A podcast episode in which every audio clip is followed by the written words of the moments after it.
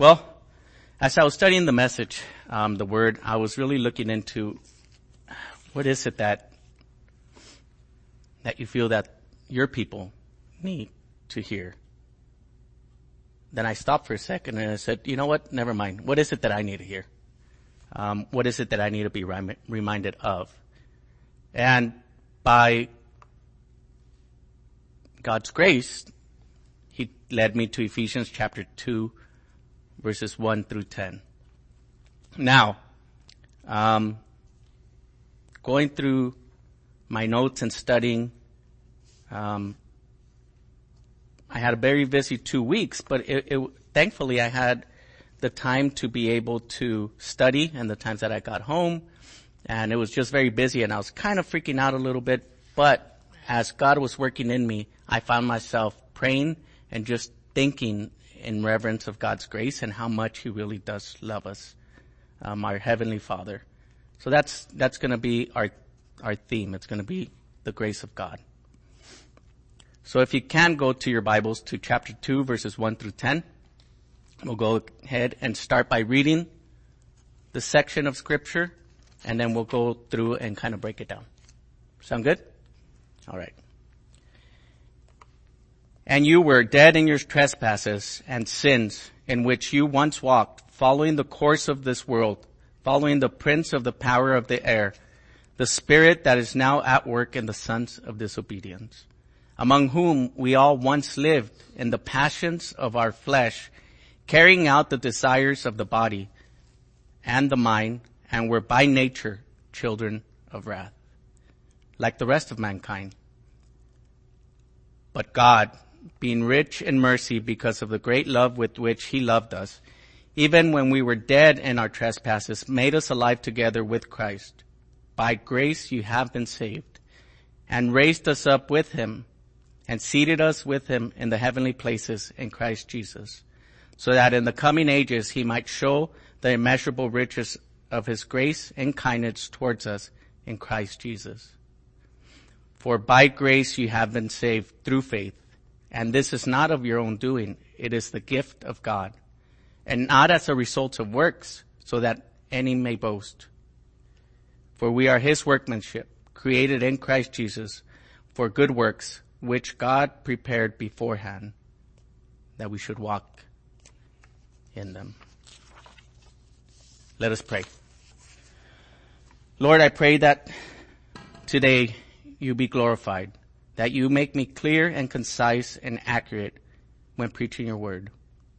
Lord, I would also ask that you open our ears and hearts to hear and apply the word to our lives. I also pray that your word not return void and that fruit would grow for your glory and not ours.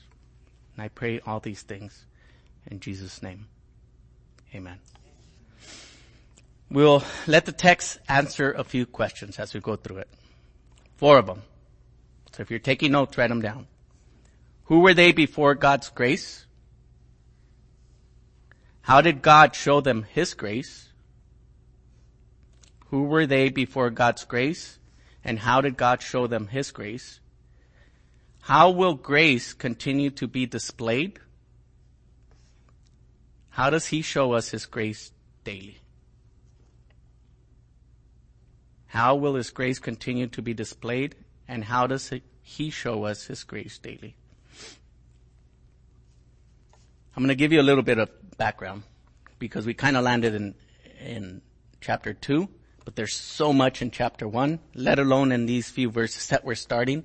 I, at first I was thinking I'm, take, I'm taking too much of a chunk to try to bite through in half an hour, but we're going to go, the word is very simple and so deep, right? So we can go extra deep. And I would challenge all of you after we go through it that you go back home and you really go through it even deeper um, as we go through this.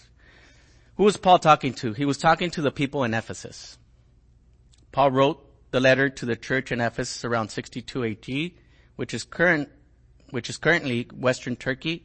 It had the temple of Artemis. She is mentioned in Acts 1924. You might be asking yourself, Why is this important? Um, she's also referred to as Diana in the Latinized form of the Greek word. Why? It's because it's a pretty cool milestone that is in history. And it's here in the word as well. So please go back and read chapter 19 as a whole, um, because it actually gives you an idea of what Paul was really dealing with there with the church as he wrote to the church in Ephesus. So you get a really good um, sense of what he was dealing with. Um, Diana, she she's one of the seven wonders of the world and served as a cross, and that place in Ephesus served as a crossroad between east and west for centuries in those days. These people were used to idolatry. Um, Diana, she was worshipped for many things, but one of them, one of the main ones was fertility. Why is this important? It's important because as we go through it, you're going to see exactly why he was specifically talking to them about certain things. I would like to go to Acts chapter 19, verses 18 and 19a. You might be asking, well, what is a 19a? That's when you see a verse that's kind of, there's a comma, there's an in between, there's two portions to it. So we'll read the first one. Acts 19, verses 18 and 19. And God was doing extraordinary miracles by the hands of Paul, so that even handkerchiefs and or aprons that had touched him would cause him to be saved. Hold on. I messed up. Let me go back to Acts. Why didn't you guys remind me to turn over?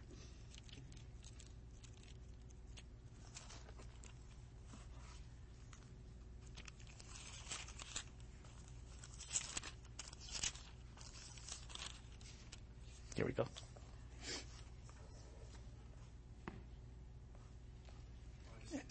Sorry, that was Acts 19:11.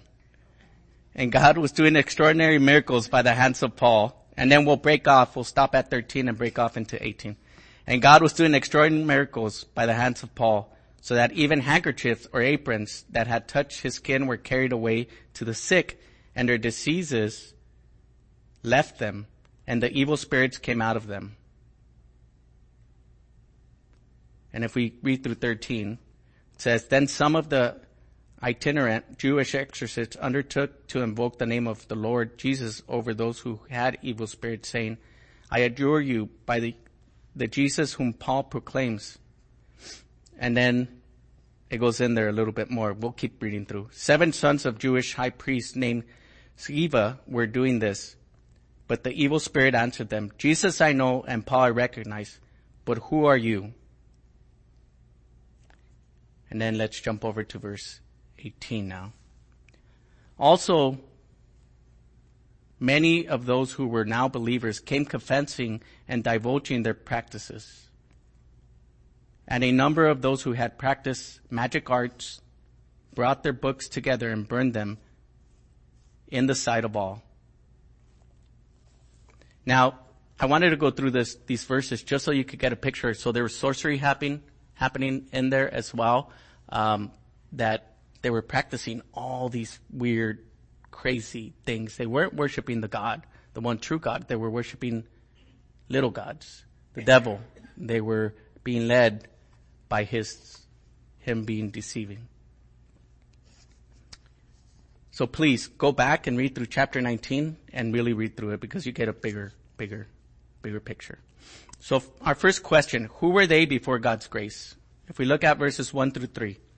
And you were dead in your trespasses and sins. Now remembering what, what Paul was dealing with, right? Sorcery, um, just craziness. And we're going to get into it a little bit more. He's going to be detailed.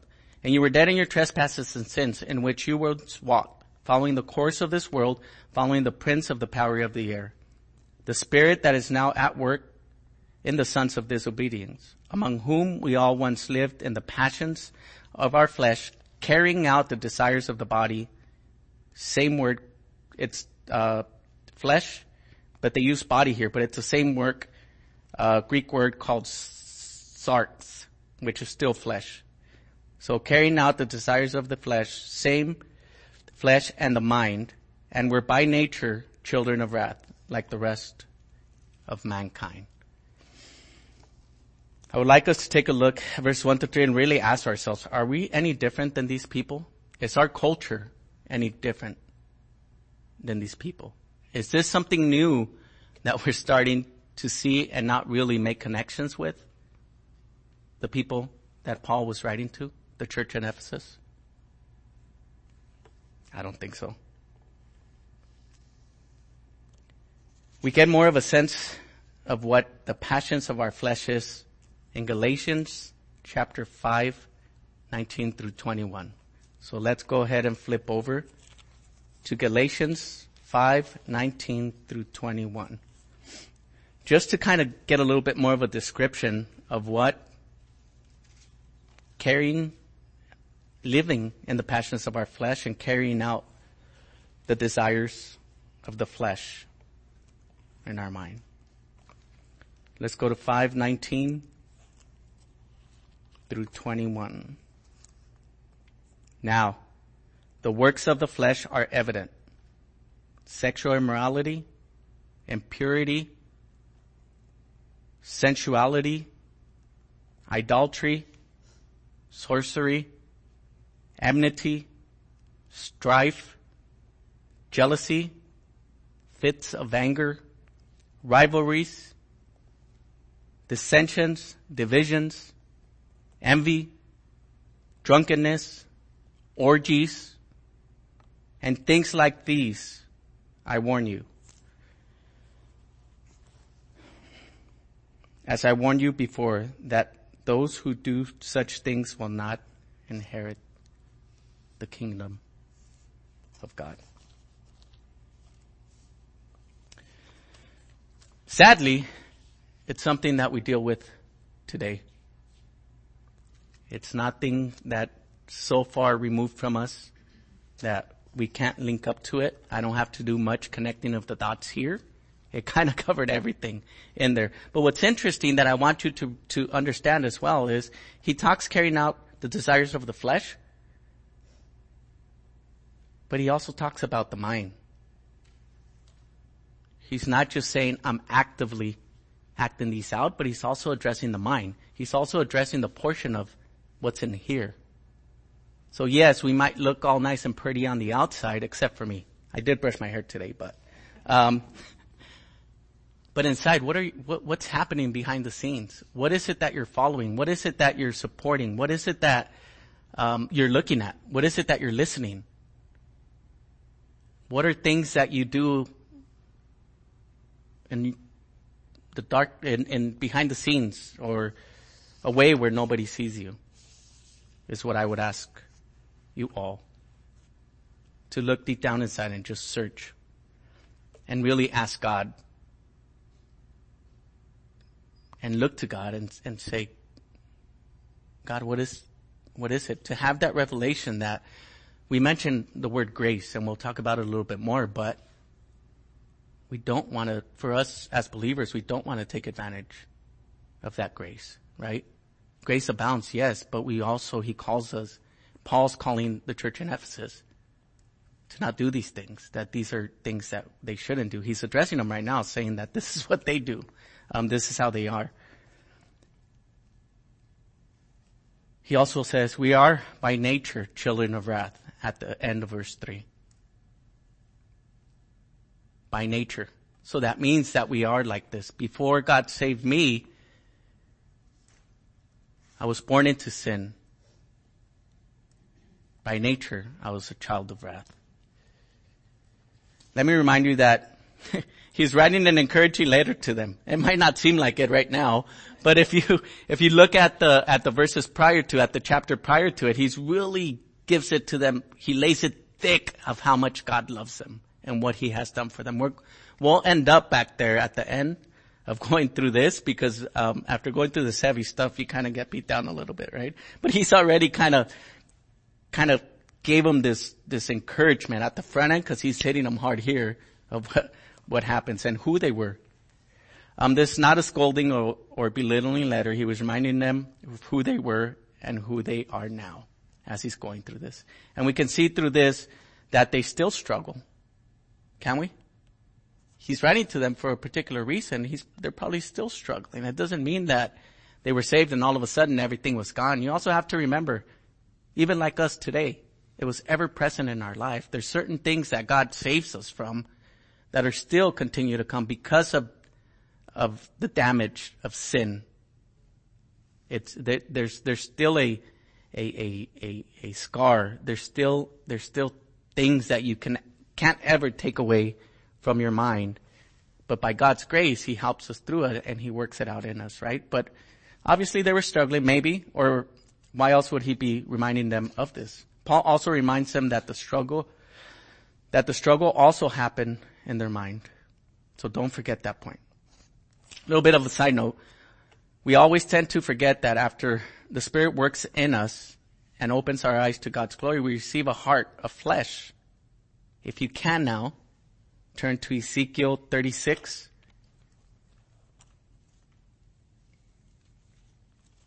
I'll do it with you.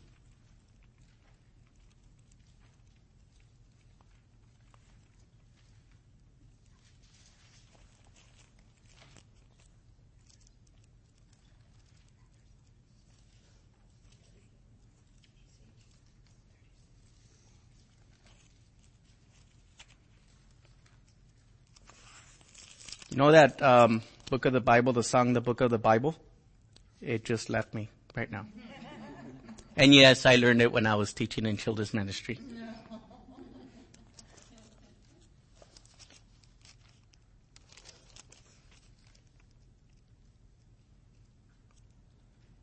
You guys there? All right, of course you are.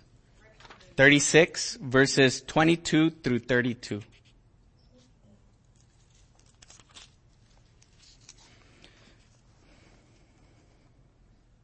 Therefore says the house of Israel, thus says the Lord God, it is not for your sake, O house of Israel, that I am about to act, but for the sake of my holy name, which you have profaned among the nations to which you came.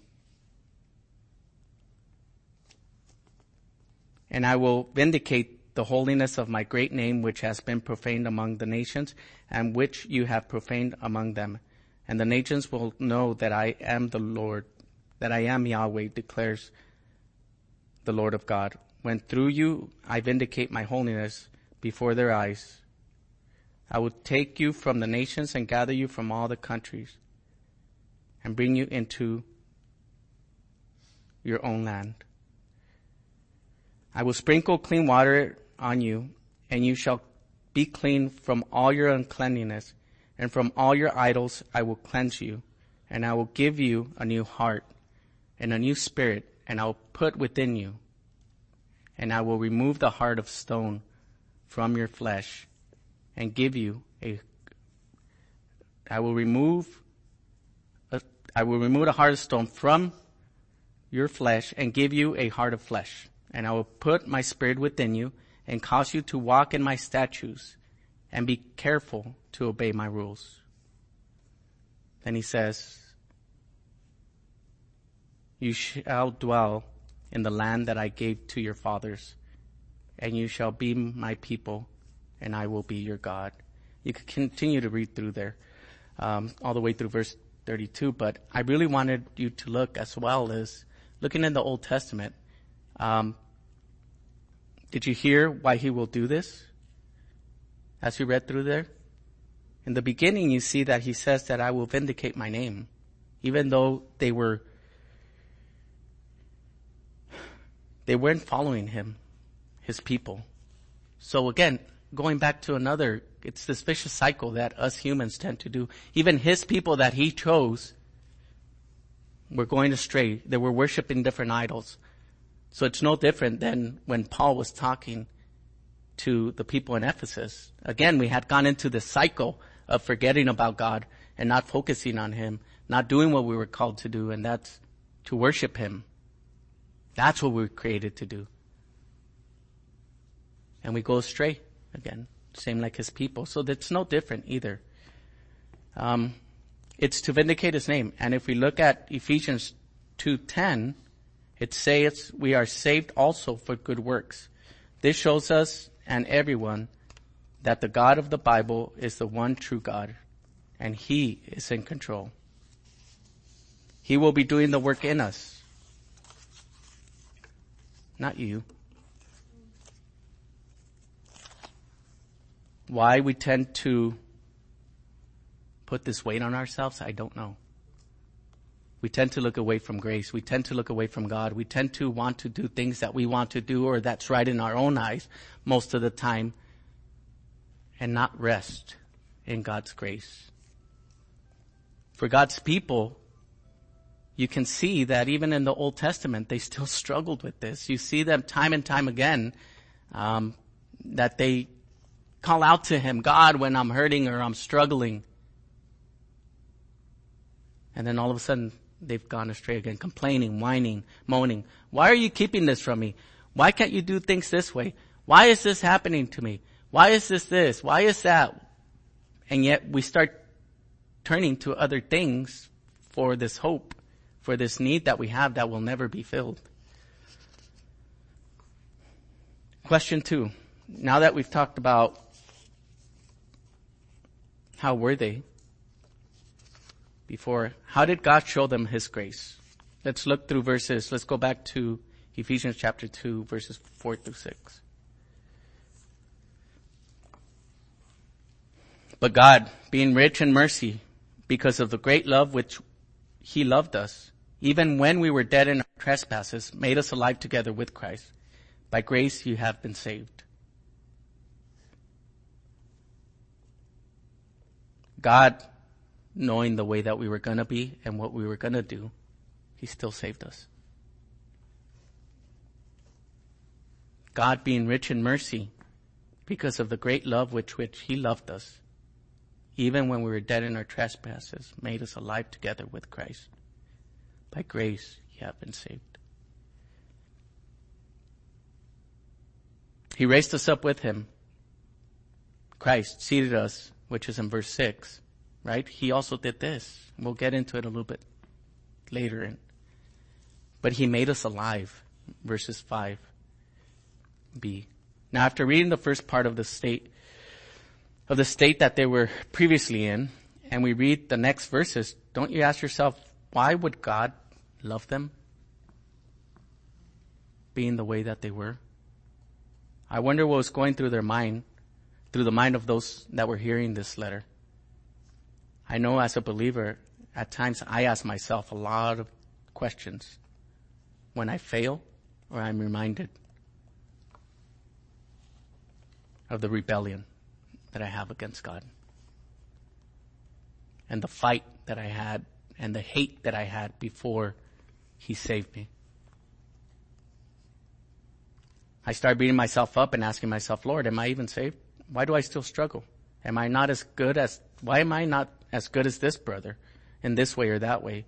Why do I do the things I don't want to do? Paul asks himself the same question in Romans chapter 7 verses 21 through 25. We will visit this verse later. We see that as believers we struggle, but through that God is working out things in us and bringing glory to himself. So don't be discouraged. As God is working, he, we just read, this is who we were.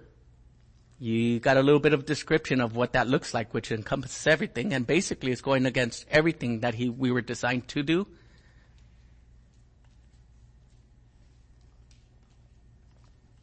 There's still what we call the sanctification process. There's still the work.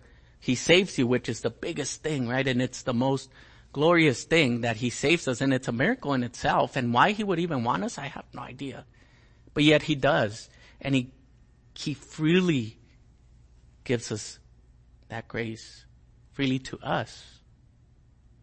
But it came at a cost through Jesus Christ, our Lord and Savior, the only way to him. So don't lose hope it is hard at times, but I promise you God is doing some work in you and working some stuff out of you and at the same time blessing other people around you. And if you look at the Old Testament, Israel's God's chosen people. Like I mentioned before, the cycle is the same. Thankful then forgetting, thankful then forgetting. looking at other things that, two other things that we shouldn't look at. But if we look earlier in chapter one, Paul is reminding his readers that God had displayed his love by adopting them. He adopted them the same way he had chosen and adopted Israel. Not because of anything that they did or they brought to the table. If you can, please, please flip over to chapter 1, should be on your next page. Verses 5 through 8.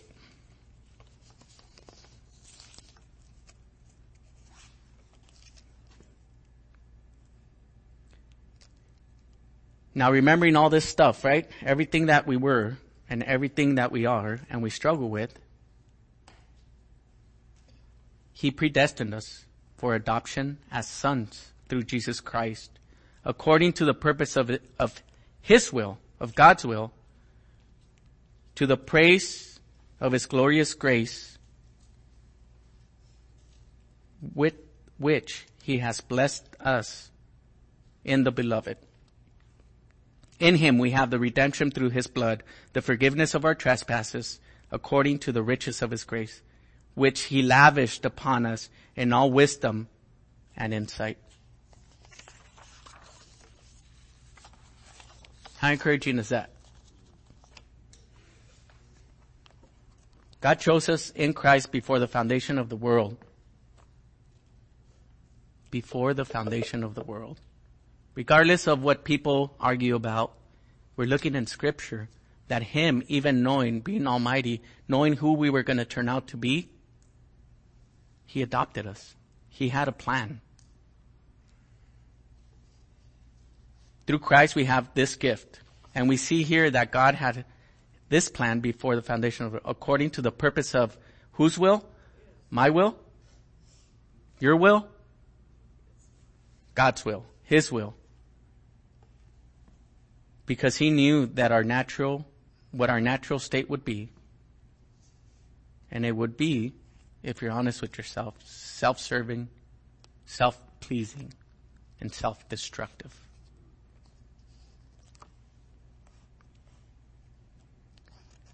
Now, how will grace continue to be displayed? Let's look at verse 7.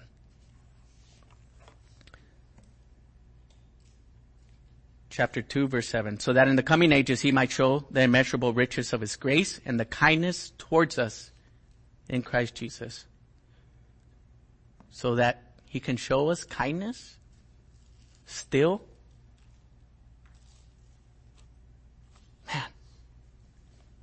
If that doesn't bring a sense of joy, then I don't know what will.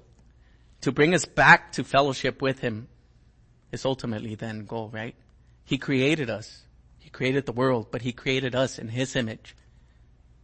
And he's reconciling us back to himself. That's the ultimate goal. But even bringing glory to himself, he still showed us kindness. Why? I don't know. And how does he even do this? How, do, how does God show kindness, but yet bring glory to himself? If you can tell me of somebody that can do that, uh, I will heavily challenge you. There's nobody that can actually do that. Show kindness and yet bring glory to himself. So that through this journey, people will see his power and might. We can't do anything to earn God's love, and we'll read later in the text, because we are not perfect. We are not bigger than him or smarter than him, than our God. He is the creator as we start to look here, a little another side note, if you look here, you kind of see that love is an action. You see God acting this whole time. He's loving us. And how is he loving us? Does he just talk and not do anything? No. He acts. He saved us. He sent Jesus Christ to live a perfect and holy life, right?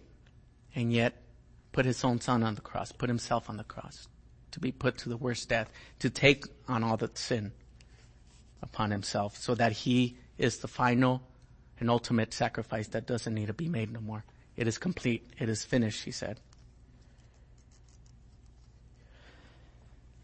He always shows us daily, right? The beautiful thing about this is that it being His work and His plan, there's safety in it. When we go off of our work and our own plan, is there safety in any of that? You know what happens when we go do whatever we think is right in our own eyes. I mean, just look at our lives. Um, I was heavily, I was convicted of this. I was reading through it that I tend to have my plans and I think I have things figured out. And the more and more that I start deviating from turning to God or being in the safety of God, when I start looking at other things, looking to other things that make me happy or make me feel good or whatever the case might be. And it's the places when I look up that I realize, how did I get here? There's always something that comes with it that's not, that is very painful, unfortunately. But in Him we have safety. Now, I would like to look back at Paul and just see a, a glimpse, just to encourage you, just to look at a little bit of a glimpse of Paul, great Paul, right? He wrote, he wrote, yeah, the epistles, Ephesians, Galatians, we could go through it. But yet, I'm always reminded, and this is a verse that I go to a lot. I guess it's my, I don't want to say it's my favorite verse, but it's my, my safe verse, if you will. Section. Verse 7, I mean chapter 7 verse 21 through 24. Read it with me. Romans, I'm sorry. Yes, sorry. Romans chapter 7 verse 21 through 24. Romans chapter 7 verses 21 through 24. And this is Paul. So I find it to be a law that when I want to do right, evil lies close at hand. For I delight in the law of God in my inner being, but I see in my members another law waging war against the law of my mind and making me captive to the law of sin that dwells in my members. Wretched man that I am, Paul asks himself, who will deliver me from this body of death? Rhetorical question, I think. But then he answers himself. He points, he re- reminds himself, thanks be to God through Jesus Christ our Lord. So then, I myself serve the law of God with my mind, but with my flesh, I serve the law of sin. Now, he's not saying to go on and sin, continue to sin, but this is just a, a and I, again, I, I will encourage you to go three, read through all these verses and these chapters. Um, so you could get the big picture, but he's just saying that there is a struggle, that there's a fight. He's saved us. He's doing work in us. So of course it's going to be a fight when you're fighting sin, when you're, when you're turning away, when you're repenting. There's going to be times where the struggle is, is great, where you need somebody to pray for you. You need somebody to continue to link up with. Even Paul, he put it in there himself that he struggled. So why should we be surprised that, that we do? Or why should we continue to focus on, on those things versus the grace of God?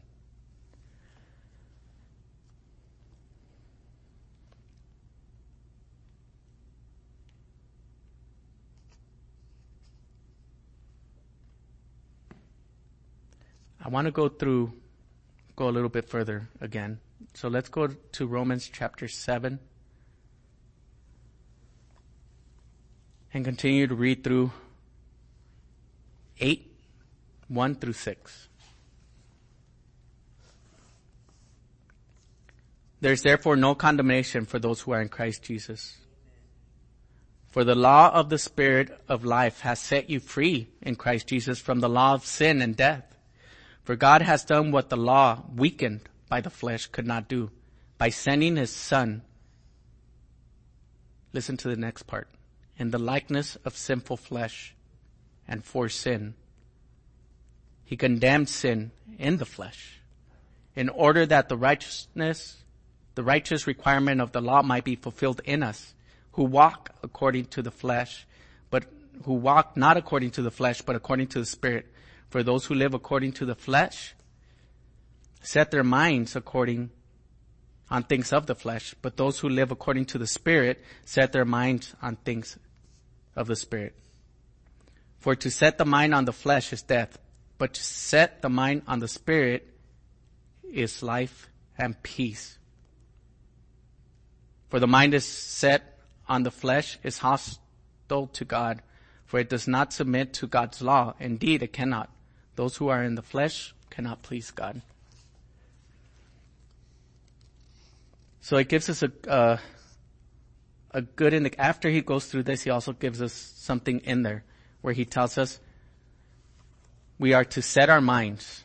We have to actively do it because he is working the flesh out. So he's, God is working the flesh out. But what is our role after he saves us? While we're work, going through all this, kind of what he did before, he says, set our minds on thing, on God, on things of God. God's work. We see here a glimpse of immeasurable riches of His grace. We are to set our minds. We have to actively do it because He is working the flesh out. But we are to walk in the Spirit. We are reminded in Galatians 5.16. But I say, walk by the Spirit and you will not gratify the desires of the flesh. So that we don't gratify the desires of the flesh, what do we have to do? Walk by the Spirit. And that will cause us not to gratify the desires of the flesh. Easier said than done, huh? If we look at Ephesians chapter 1,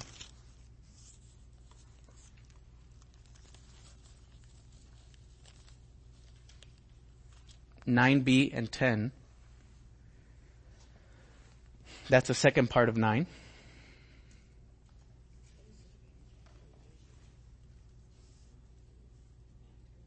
One nine.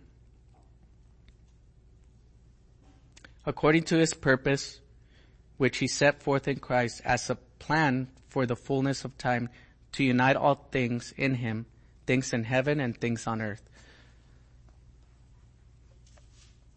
It is also another example that we see Paul telling his readers, listeners, to the saints in Ephesus.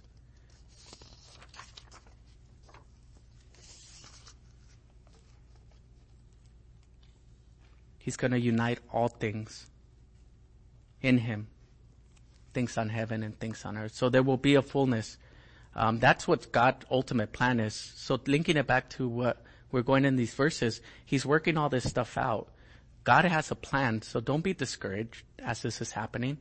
Um, and I know it's easier said than done, but the last few verses are really gonna gonna hit home a little bit. Let's go to Ephesians chapter two, verses eight through ten, and we're gonna go and see what what it tells us. How does He show us His grace daily still?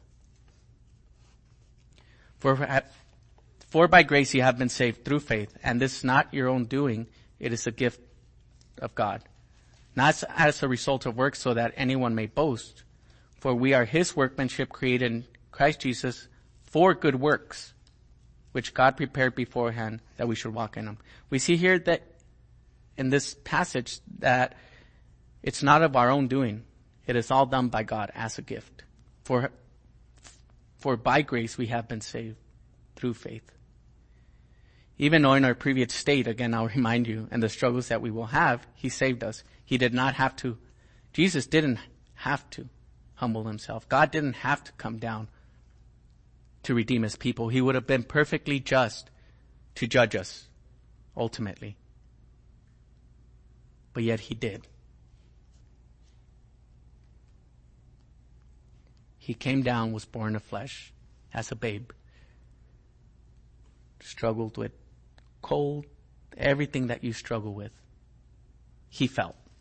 Never sinned, but he felt. And then lived that perfect life. Get, left us an example. And then was the final sacrifice. And lived that dis- horrifying, horrifying death.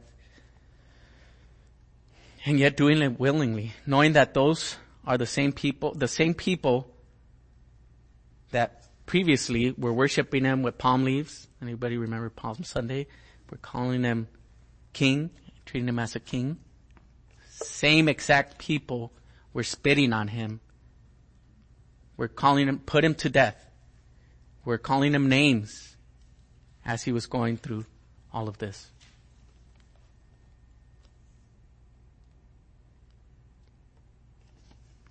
Does it sound like anybody you know?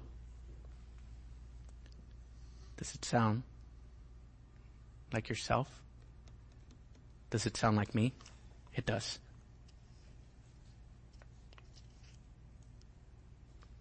But by God's grace, He has His plan already. He knew that we wouldn't be perfect. He knew that we would struggle because we can't be perfect. Only He is. And He had His plan. We are work in progress and His, and His doing is our spiritual growth. And He is doing our spiritual growth so that we could walk in them. Nowhere in this text or the Bible do we see us being in control. But God always is and always will be in control. Praise Him for that.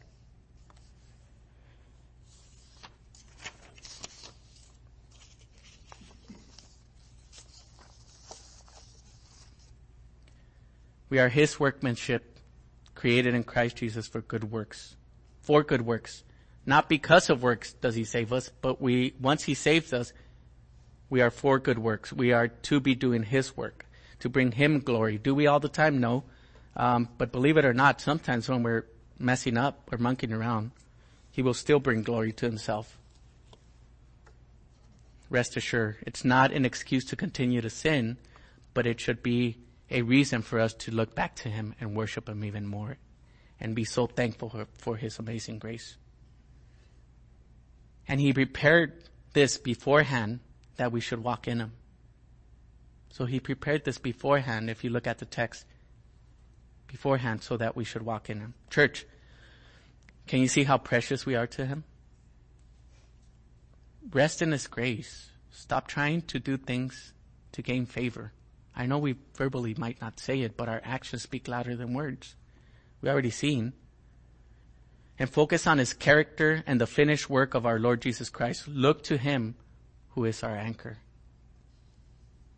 I love this quote. A little bit about grace, right? A writer said, actually a, a, explorer and biologist, grace is love that seeks you out when you have nothing to give in return. Grace is love coming at you that has nothing to do with you. Grace is being loved when you are unlovable. Paul Zahl. Grace is two things. It saves us and it's saving us, changing us daily. You're over on time, even though you have a clock here. But what I do want to do is go through the text, I'll pray, and then we'll close off. So let's go back to Ephesians, now knowing all this stuff, right? Go through Ephesians chapter 2, verses 1. And you were dead in your, the trespasses and sins in which you once walked, following the course of this world, following the prince of the power of the air, the spirit that is now at work in the sons of disobedience, among whom we all once lived in the passions of our flesh, carrying out the desire of the body and the mind, and were by nature children of wrath, like the rest of mankind. But God, being rich in mercy because of the great love which, which, with which he loved us, even when we were dead in our trespasses, made us alive together with Christ. By grace you have been saved and raised us up with him and seated us with him in the heavenly places in Christ Jesus. In Jesus and only because of him. Verse 7. So that in the coming ages he might show the immeasurable riches of his grace and kindness towards us in Christ Jesus. Rest in this. Verse 8. For by grace you have been saved through faith.